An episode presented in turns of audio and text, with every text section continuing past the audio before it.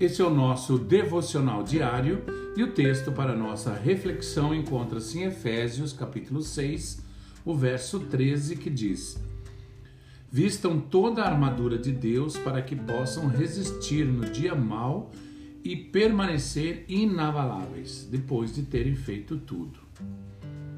Quero falar um pouco com você sobre este versículo, em que Paulo cita o dia mau.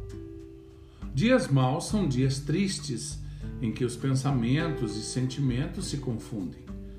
Dias em que as promessas de Deus parecem sonhos distantes e que as forças parecem desaparecer. Dias que somos feridos com uma palavra ou que ferimos os outros e nos sentimos culpados. Enfim, dias em que temos que reconhecer o quanto somos fracos e pequenos esse é o dia mau. Não é um dia para tomar decisões, mas é um dia de se tomar posição.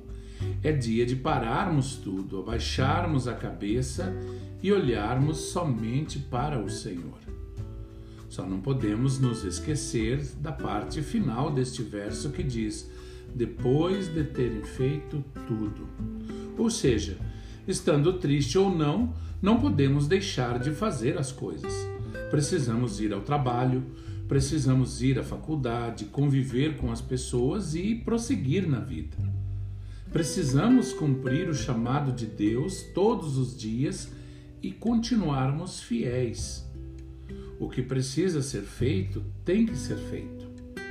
Por isso, nos dias em que você se sentir triste, volte o seu coração para Deus quando você fala com ele e expõe as suas fraquezas, ele se alegra e a alegria que vem dele é a sua força. Ele te renova e você consegue vencer o dia mal e permanecer inabalável na fé. O salmista diz no Salmo 51:10: Cria em mim um coração puro, ó Deus, e renova dentro de mim um espírito estável.